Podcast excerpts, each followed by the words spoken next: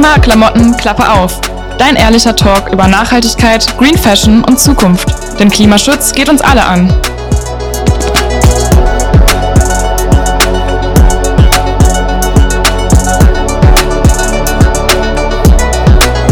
Heute mit Konsti und Anni. Hallo und herzlich willkommen zum zweiten Teil unserer Podcast-Folge zum Thema Greenwashing. Zum Start hast diesmal du, Konsti, eine Einstiegsfrage vorbereitet. Genau, ähm, mich würde interessieren, wie viele grüne Kleidungsstücke du eigentlich hast. Meinst du grün im Sinne von der Farbe grün oder grün im Sinne von nachhaltig? Ähm, also ich meinte eigentlich nachhaltig, aber du kannst gerne auf beides antworten. okay, also erstmal für die Farbe. Ich hatte eine Zeit, da war, waren grün und lila meine Lieblingsfarben, deswegen habe ich davon noch einige Sachen. Äh, aber ich glaube, es sind inzwischen nur noch irgendwie so vier, fünf grüne, irgendwie mhm. Oberteile, ein Rock und so weiter. Ähm, und jetzt habe ich ganz viel Rot irgendwie. Mhm. Jetzt habe ich ganz viele, ganz viele rote Pullis und so weiter. Ähm, wie viele grüne Kleidungsstücke? Das finde ich schwierig zu beantworten, weil mh, mm, naja, weil ich halt ganz viel gebrauchte Klamotten habe und das ist ja an sich natürlich nachhaltiger, dann Sachen zu nehmen, die eh schon produziert wurden und verwendet wurden.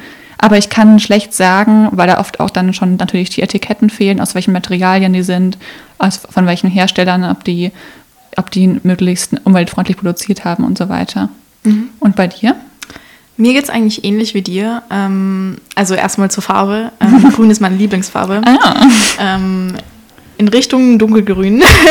und ja, deshalb habe ich einige dunkelgrüne Sachen. Ähm, ja, stimmt. Ich habe auch gar keine, eigentlich keine hellgrüne, nur dunkelgrüne.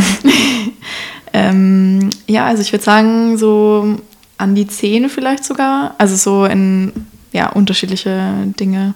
In Oberteile, Hose, Schuhe. Habe ich auch in grün.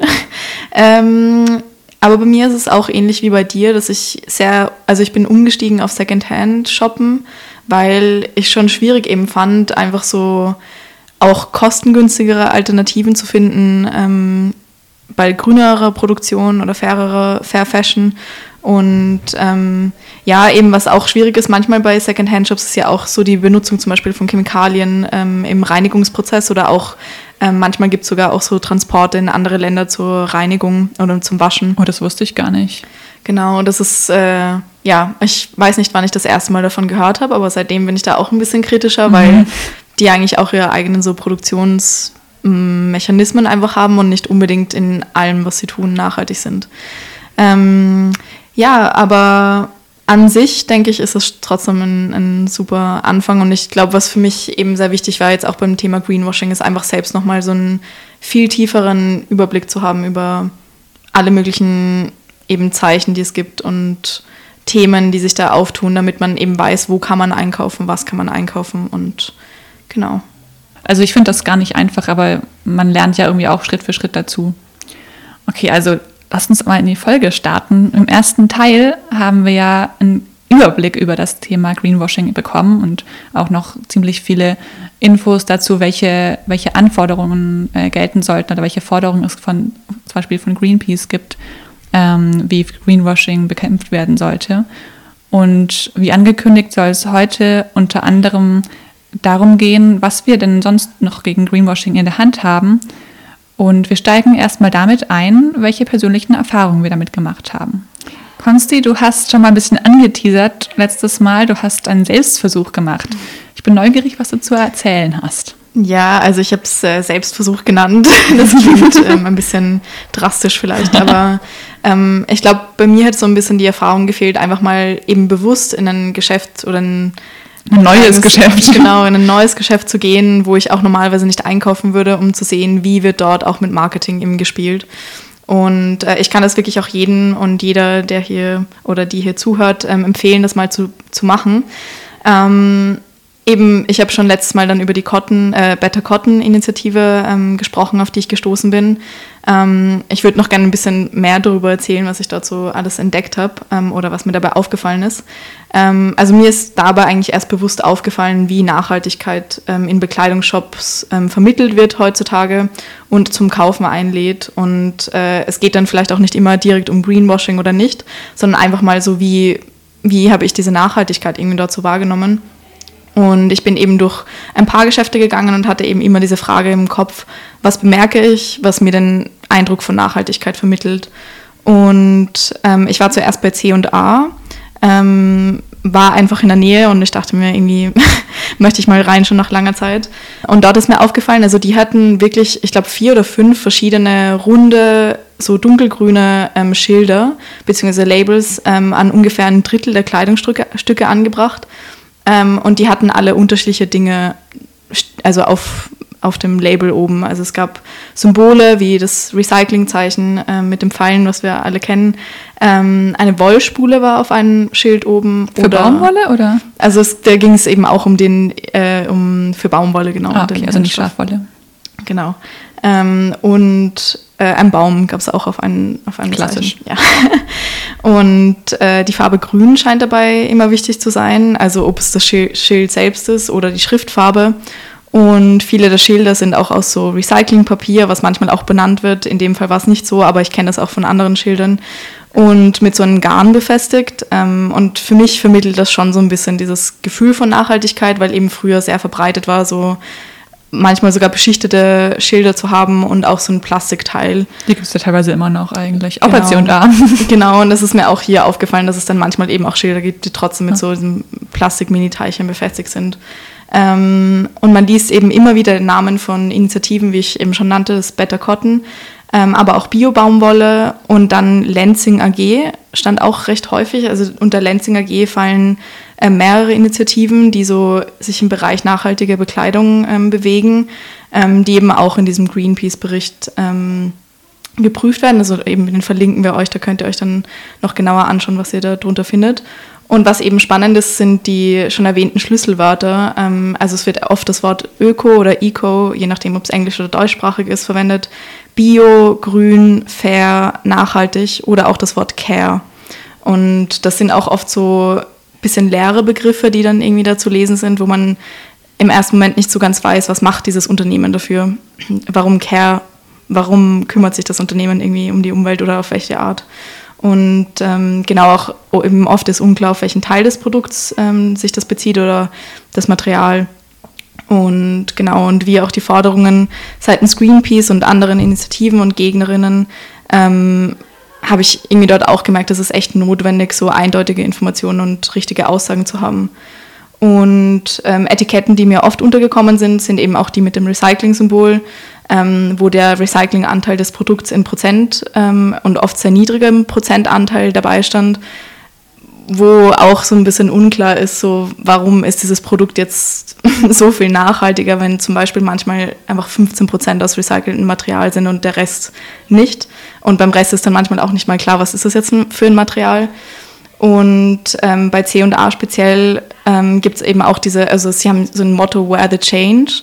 Und ähm, das ist so ein Unternehmenslabel, was Greenpeace eben auch ähm, recht kritisch hinterfragt, ähm, weil es so ein bisschen widersprüchlich ist. Also irgendwie das ist halt nicht so eigentlich der, die Richtung, in die die Veränderung gehen sollte. Das ist nicht wirklich die Change-Richtung. Aber es, äh, natürlich bewegt es sich dorthin, aber mit einem 20% Recyclinganteil, ja. Also das hatten wir letztes Mal auch schon so ein bisschen besprochen, dass eigentlich, also dass es nicht so wirklich eben die Richtung ist, die wir wollen. Also eigentlich muss man viel, viel mehr verändern und eigentlich das Ganze umwälzen und komplett neu gestalten und nur alles so ein bisschen grüner zu machen oder zumindest grün wirken zu lassen oder, oder einfach, einfach auch nur einzelne Teile nachhaltig zu gestalten, hilft halt nicht, weil es trotzdem noch einfach viel zu viel gibt und ähm, viel zu falsch produziert wird.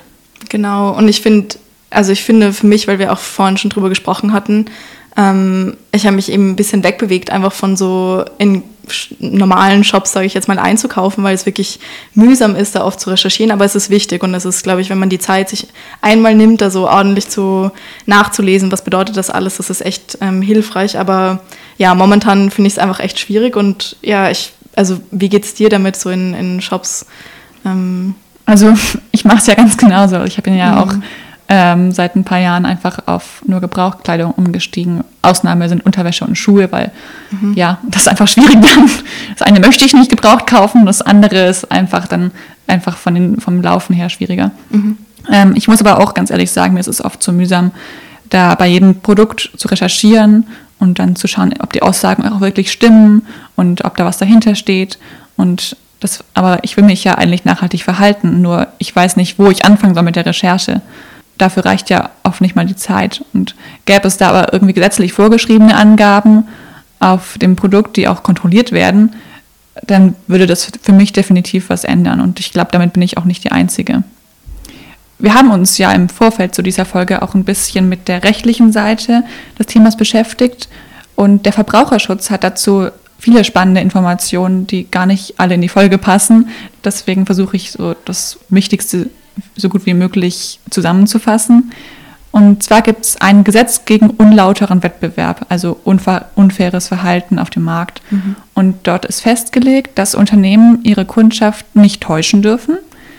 Und wenn VerbraucherInnen bewusst mit falschen Versprechen manipuliert werden sollen, nennt man das irreführende Werbung und die ist strafbar. Wenn wir als Konsumierende in die Irre geführt werden mit Werbung, die etwas Falsches verspricht, können wir übrigens Schadensersatz verlangen und, äh, und haben Anspruch darauf.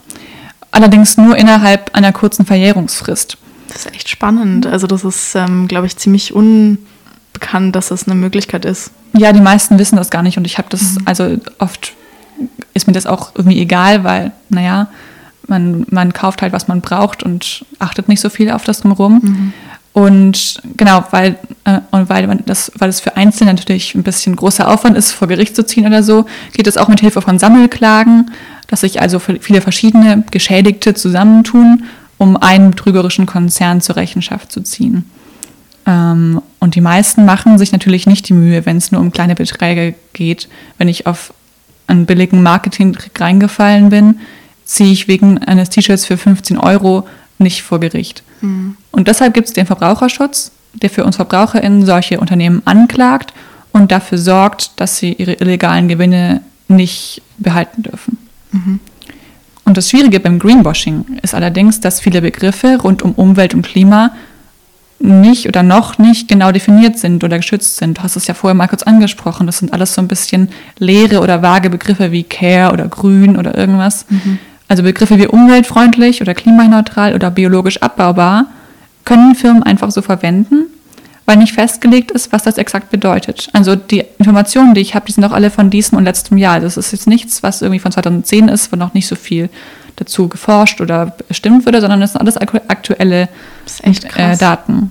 Mhm. Und naja, also Konsti, was denken sich denn Leute, wenn sie einen Pulli kaufen, der als klimaneutral produziert deklariert wird? Ja, man würde glauben, dass er klimaneutral produziert wurde, dass ähm, die Produktion keinen negativen Einfluss auf die Umwelt hatte.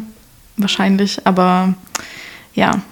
genau, also ich habe also es wird angedeutet, dass überhaupt keine Treibhausgase ausgestoßen werden oder zumindest äh, es irgendwie halt ausgeglichen wird. Und ich habe mich da auch immer drauf verlassen.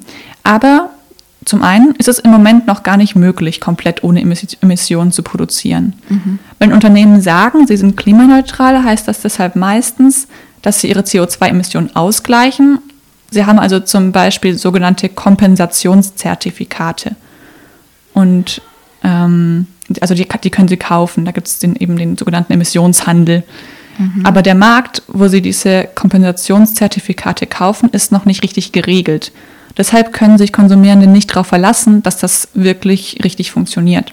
Es gibt also noch viel Unklarheit darüber, wie Firmen ihre, unfreundlich, äh, ihre um Umweltfreundlichkeit nachweisen müssen. Unfreundlichkeit weist man normalerweise nicht nach. Wenn die Unternehmen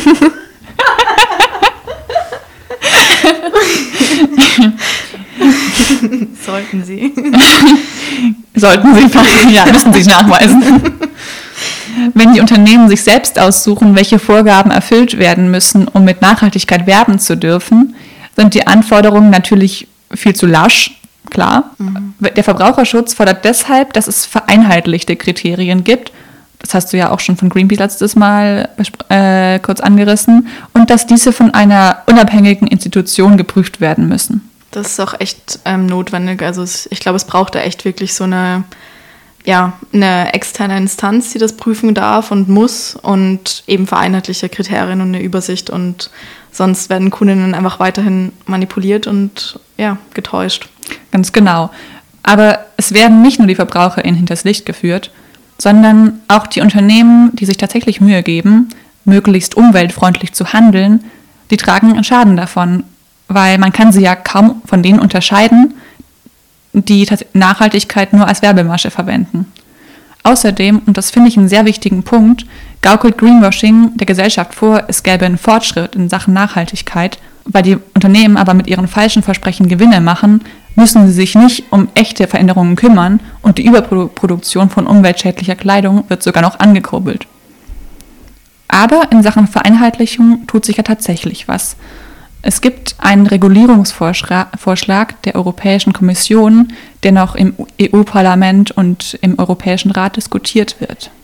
Genau, also das ist ähm, das Green Claims Directive heißt es. Ähm, das ist auch eine Green Claims Initiative, wie sie auch genannt wird. Ähm, also es geht darum, dass man eben Green Claims, diese Aussagen, die über Nachhaltigkeit eines Produkts getätigt werden, ähm, dass man da gesetzlich herangehen kann und ähm, es handelt sich eben um einen Vorschlag von neuen Kriterien, von neuen Richtlinien, um Unternehmen zu stoppen, solche irreführenden, wie wir sie jetzt schon echt viel gehört haben, ähm, Aussagen oder Falschaussagen über umweltbezogene Messwerte der eigenen Produkte zu tätigen. Und das bezieht sich natürlich nicht nur auf die Textilindustrie in dem Fall. Und genau den Link setzen wir euch dazu auch noch ähm, in den Anhang. Und äh, das Ziel ist, dass für Konsumentinnen ähm, Transparenz und Gewissenheit geschaffen wird, dass etwas, was auch als umweltfreundlich beworben wird, es auch wirklich ist. Und man möchte beispielsweise ein verpflichtendes Prüfverfahren ähm, da einführen, ähm, damit nachvollziehbare und wissenschaftlich belegte Angaben nur angegeben werden dürfen und ebenso auch die tatsächlich nachhaltig produzierten, äh, produzierenden Unternehmen unterstützt werden, weil das ist ein großes Problem. Also große ähm, Unternehmen, die schon sehr viel Sichtbarkeit haben, bekommen eigentlich oft so einen kleinen Teil an neuer Kundschaft oder neuem Interesse vielleicht auch, wenn sie nachhaltiger unter Anführungszeichen produzieren. Und ähm, kleinere Unternehmen, die tatsächlich einen, eine Form in Richtung Kreislaufwirtschaft vielleicht versuchen zu erreichen und ähm, wirklich so eben, wie wir auch schon vorhin gehört haben, in der Lieferkette irgendwie auch so einen großen Teil eben nachhaltig gestalten, dass die eben untergehen. Also das ist eben sehr wichtig. Und äh, momentan befindet sich diese Screen Claims Directive äh, noch ähm, in einer Form von einer Richtlinie, also es ist noch kein Gesetz. Ähm, und damit es aber nationales Recht wird, ähm, muss dieses EU-Gesetzesgebungsverfahren ähm, eben noch durchlaufen werden. Und ja, ich hoffe sehr auf ein positives Outcome. Auf jeden Fall, ich auch. Mm, aber auch wenn dieses Gesetz noch in der Mache ist, hat der Verbraucherschutz auch jetzt schon die Möglichkeit einzugreifen. 2022 wurde beispielsweise in Rheinland-Pfalz ein Modeunternehmen angeklagt wegen irreführender Werbung und zwei weitere wurden angemahnt. Die Firmen haben dann reagiert und die Informationen auf ihren Websites ergänzt oder umgeändert. Mhm. Und ich finde es zwar schade, dass dafür erst Mahnungen kommen müssen, aber ich freue mich, dass es zumindest Wirkung zeigt und die Firmen dann nicht als Betrüger dastehen wollen, die sich nur nachhaltig geben, aber nicht sind, mhm. sondern tatsächlich noch Informationen ergänzen und irgendwie ihre Argumente transparent machen. Das zeigt für mich, dass Umweltfreundlichkeit eben inzwischen als Qualitätskriterium gilt. Es ist auf jeden Fall auch gut zu sehen, dass, dass ähm, ja, sich Unternehmen auch dazu äußern und auch irgendwie dann ehrlicher werden. Ähm, und ich glaube auch, dass wenn man schon mal so eine Mahnung bekommt, dass man dann schon ein bisschen mehr darauf achtet, wie man in Zukunft ähm, damit umgeht. Also ich denke, das ist schon eine echt gute Bewegung so in die Richtung. Und natürlich, wenn es dann strengere Gesetz Gesetzesgebung gibt und auch einen strengeren Schutz nochmal für VerbraucherInnen, das ändert dann schon viel. Ja, ich hoffe auch, dass es auf jeden Fall einen großen Einfluss hat. Der Verbraucherschutz hat ja auch ganz ähnliche Forderungen wie die von Greenpeace von, denen du, von denen du letztes Mal berichtet hast. Zum einen wollen sie erreichen, dass Unternehmen eine Informationspflicht haben. Also die Kundschaft soll nicht nur mehr, sondern auch verständliche und verlässliche Informationen erhalten. Und das finde ich eigentlich einen ziemlich guten Punkt, weil oft muss man sich durch, durch irgendeinen Wust äh, quälen mit lauter Informationen und am Ende ist es alles nur verklausuliert und das hat gar nicht wirklich einen Inhalt. Ähm, und nur dann haben sie tatsächlich eine freie Entscheidung beim Kaufen. Also wenn die Kundschaft eigentlich sich auf nichts verlassen kann, ja, dann ist es keine freie Entscheidung. Das stimmt, auf jeden Fall. Ähm, aber zusätzlich äh, wird auch gefordert, dass Produkte, die umweltschädliche Substanzen erhalten, gar nicht erst mit positiven Umwelteigenschaften beworben werden dürfen. Mhm, das finde ich gut. Ja, genau. Und wichtig ist aber auch natürlich aus Sicht des Verbraucherschutzes auf einen Systemwandel hinzuarbeiten, wie wir in der letzten äh, Folge schon erklärt haben. Ich habe hier noch ein Zitat von Ramona Popp, die steht der Verbraucherzentrale vor ähm, und bringt die Situation ganz gut auf den Punkt. Sie sagt, Zitat, wenn klimaschädliche Produkte als klimaneutral beworben werden, kann das ihren Konsum anregen. Die Werbung mit Klimaneutralität kann also einen notwendigen Wandel verhindern statt befördern. Klimapolitisch sinnvoll wäre eine Reduktion des Konsums und ein Umbau der Produktion. Ich finde, das, das fasst das Problem echt gut zusammen. Also, dass das Greenwashing grundsätzlich so einem ähm, Produktionswandel einfach im Weg steht und ähm, genau, einfach, dass eine Kreislaufwirtschaft in der Form einfach momentan auch gar nicht erreicht werden kann und diese Marketingstrategien sehr viel verschleiern leider. Und genau, ähm, das, was äh, Greenpeace und andere Umwel Umweltinitiativen und der Verbraucherschutz fordern, das kommt schon äh, dem ziemlich nahe, was wir uns für unsere Kaufentscheidungen auch wünschen würden. Ja, auf jeden Fall. Ich weiß nicht, wie es dir da geht, aber ich finde vor allem Vergleichsmaßstäbe Maßstäbe sehr nützlich. Wer hat sich nicht schon ganz oft eine ganz einfache Skala gewünscht oder was in der Art, die anzeigt, wie Nachhaltigkeit ist dieses Produkt ein bisschen wie der Nutri-Score, also diese Lebensmittelampel, mhm. die anzeigt, äh, wie gesund ein Nahrungsmittel ist, auch wenn die natürlich nur mäßig hilfreich ist, weil sie ja nur Produkte in einer Kategorie vergleicht. Und natürlich ist es immer komplexer. Also man kann das nicht mit einzelnen Informationen deutlich machen. Bei einer Leggings kann zum Beispiel auf die Färbung von, mit Giftstoffen verzichtet worden sein. Gleichzeitig wurde aber an qualitativem Material gespart und sie geht nach ein paar Mal kaputt. Oder vielleicht achtet ein Unternehmen sehr auf faire Arbeitsbedingungen, verursacht aber im Vergleich zu anderen viel höheren Ausstoß von CO2. Mhm. Also ich denke, das ist ein, ein echt komplexes Feld, wie man sowas angibt. Ich finde deine Idee aber echt gut. Also diese ähm, Skala in Richtung Nutri-Score mit, mit so verschiedenen Farben, wo man das echt gut einstufen kann, das wird echt Sinn machen. Also ich finde, das ist viel eindeutiger. Ähm, und ähm, ja, bei Lebensmitteln, denke ich, äh, achten die Leute schon echt ähm, viel darauf. Ich denke auch, ja. Ja, und ähm, genau, ich finde diesen Greenpeace-Guide, den ich auch schon erwähnt hatte, mit den verschiedenen Gütezeichen, die ähm, untersucht wurden, eben wirklich nützlich. Ähm, aber denke auch, dass die verkaufenden Shops vor Ort selbst ähm, Verantwortung haben sollten, dass sie transparenter damit umgehen, ähm, was bei ihnen in welcher Form irgendwie ausgehängt ist und gezeigt wird. Und ähm, Genau, ich finde auch die ähm, Forderungen der Umweltschutz- und Handelsorganisationen sowie des Verbraucherschutz sehr, sehr wichtig, die wir schon besprochen hatten. Ähm, es braucht einfach strengere Richtlinien und eben unabhängige Instanzen. Ja, das stimmt. Es liegt leider auch immer noch zu viel Verantwortung beim Einzelnen. Mhm. Das, dabei wäre es natürlich hilfreich, dort anzusetzen, wo im großen Umfang was verändert werden kann und muss. Ja, da stimme ich dir auf jeden Fall zu. Ähm, also ich finde auch eben richtig gut, wofür sich die Green Claims Initiative einsetzt. Ähm, das wäre echt nützlich, wenn es da eben für sich wegbewegt vom Einzelnen und so in so eine große Übersicht einfach. Ja. Weil wir natürlich alle nicht auf Greenwashing reinfallen wollen, haben wir hier ein paar Tipps für euch zusammengetragen, um dem vorbeugen zu können. Man sollte nach Möglichkeit überprüfen, was sich, nach, was sich hinter irgendwelchen Versprechen verbirgt. Beim Online-Shopping ist es einfacher, aber auch im Laden spricht nichts dagegen, sein Handy kurz zu zücken und nachzuschauen. Da kann man dann auf verschiedene Dinge achten. Genau, also man kann zum Beispiel nachschauen, gibt es eine unabhängige Stelle, die die Zuverlässigkeit der Aussagen über das Produkt überprüft. Ähm, den Guide von Greenpeace habe ich jetzt ähm, schon ein paar Mal erwähnt ähm, wo eben diese Gütesiegel erklärt sind, äh, aber auch in Bezug auf das Thema soziale Gerechtigkeit im Produktionsprozess ähm, gibt es Informationen, zum Beispiel bei der Clean Clothes äh, Campaign oder bei Inkota. Genau. Und Inkota hatte ich noch gar nicht gehört. Ja, das ähm, hatte Greenpeace eben selbst angeführt, auch in einem, in einem anderen, anderen Bericht. Ähm, da geht es eben wirklich speziell um ethische Fragen, die mit äh, Textilindustrie in Bezug, also die in Bezug stehen zur Textilindustrie, die weiterführen eben als ähm, ökologische Nachhaltigkeit. Mhm. Und ähm, wo man besonders vorsichtig sein sollte, ähm, fasst Greenpeace auch in einem anderen Beitrag mit fünf Tipps nochmal zusammen. Also es geht weiter als eben die, nur die Überprüfung von Gütezeichen und Zertifikaten. Das wäre mal ein, der erste Tipp. Ähm, aber auch diese Werbestrategien, die wir schon besprochen hatten, mit Schlüsselwörtern zu erkennen, was bedeutet fair und nachhaltig im Kontext von dem Produkt. ähm, die Firma und die Nachhaltigkeit der Firma zu überprüfen. Das hattest du auch schon erwähnt.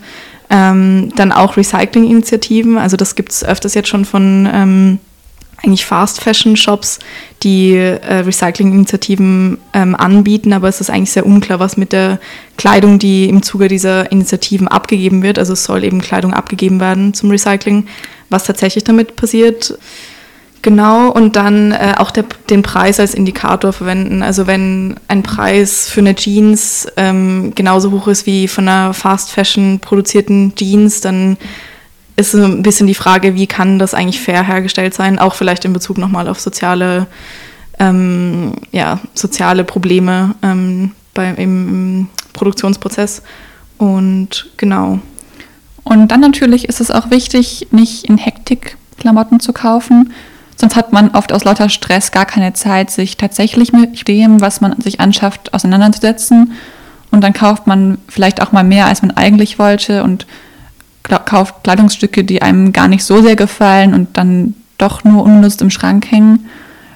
Da muss ich sagen, habe ich selbst neulich ein bisschen, ähm, ja, also ich, ich war auch im C&A weil ich ganz äh, dringend Bewerbungsklamotten gebraucht hatte. Ich hatte spontan ein mhm. Vorstellungsgespräch bekommen und hatte nichts anzuziehen mhm. und ähm, musste dann einfach ganz schnell was kaufen und dann kann man, dann konnte ich nicht auf einen Secondhand-Laden setzen, weil ich, halt, ich wirklich dringend was gebraucht habe. Ja, das ist manchmal schwierig. Und am Ende bin ich, mich, bin ich mit viel mehr Sachen rausgekommen, weil ich halt wirklich gucken wollte, dass ich was zu anziehen habe. Ähm, und hat, es hat sich aber nicht mehr gut angefühlt. Also am Ende dachte ich, ich will, eigentlich will ich nicht diese 5 Kilo äh, Klamotten haben, die neu produziert wurden, wenn es eigentlich 20 gefühlte Tonnen äh, sonst noch wo gibt, die ich mhm. haben kann. Und ja, da habe ich mir auf jeden Fall vorgenommen, das wieder ein bisschen mehr zu planen. Und, und jetzt habe ich auch so ein bisschen meinen Kleiderschrank wieder aufgestockt mit, mit gut tragbaren Sachen, die aber eben ähm, nicht neu, sondern gebraucht gekauft waren und äh, das ist deutlich angenehmer. Ja, es ist immer gut, wenn man gewappnet ist dann für, für so ähm, Anlässe, damit man eben nicht in Hektik ja, zurückgreifen muss, weil es einfach einfacher ist in dem Moment. Es ist voll verständlich, aber ja. ja, also ja tatsächlich äh, hat das äh, Vorstellungsgespräch gar nicht stattgefunden und oh ich habe ein paar von den Klamotten zurückgegeben. Okay, ich meine, das ist auch, das ist auch gut, dass du dann wusstest, du brauchst sie tatsächlich ja. nicht, genau. Ähm, was ich auch sehr hilfreich finde, ist natürlich besonders umweltfreundliche Marken und Unternehmen weiter äh, zu empfehlen, von denen man weiß, dass sie nachhaltig produzieren oder eben so nachhaltig wie, wie momentan möglich auch. Ähm, also wenn ihr Firmen kennt, die transparent sind und Wert darauf legen, auf verschiedenen Eben, Ebenen, weil wir eben auch die sozialen Aspekte genannt hatten, nachhaltig zu arbeiten, dann sagt das überall weiter, sagt es eure Familie weiter, euren Freundes- und Bekanntenkreis. Ähm, das ist echt, echt wichtig, dass solche Firmen eben präsenter werden. Ja, das stimmt auf jeden Fall. Ich, also ich zumindest freue mich immer, wenn mir jemand so eine Empfehlung gibt, weil ich dann, wenn ich auf der Suche bin, gleich weiß, wohin ich mich wenden kann. Wie bei jedem Thema ist es immer hilfreich, auf eigene Faust zu recherchieren.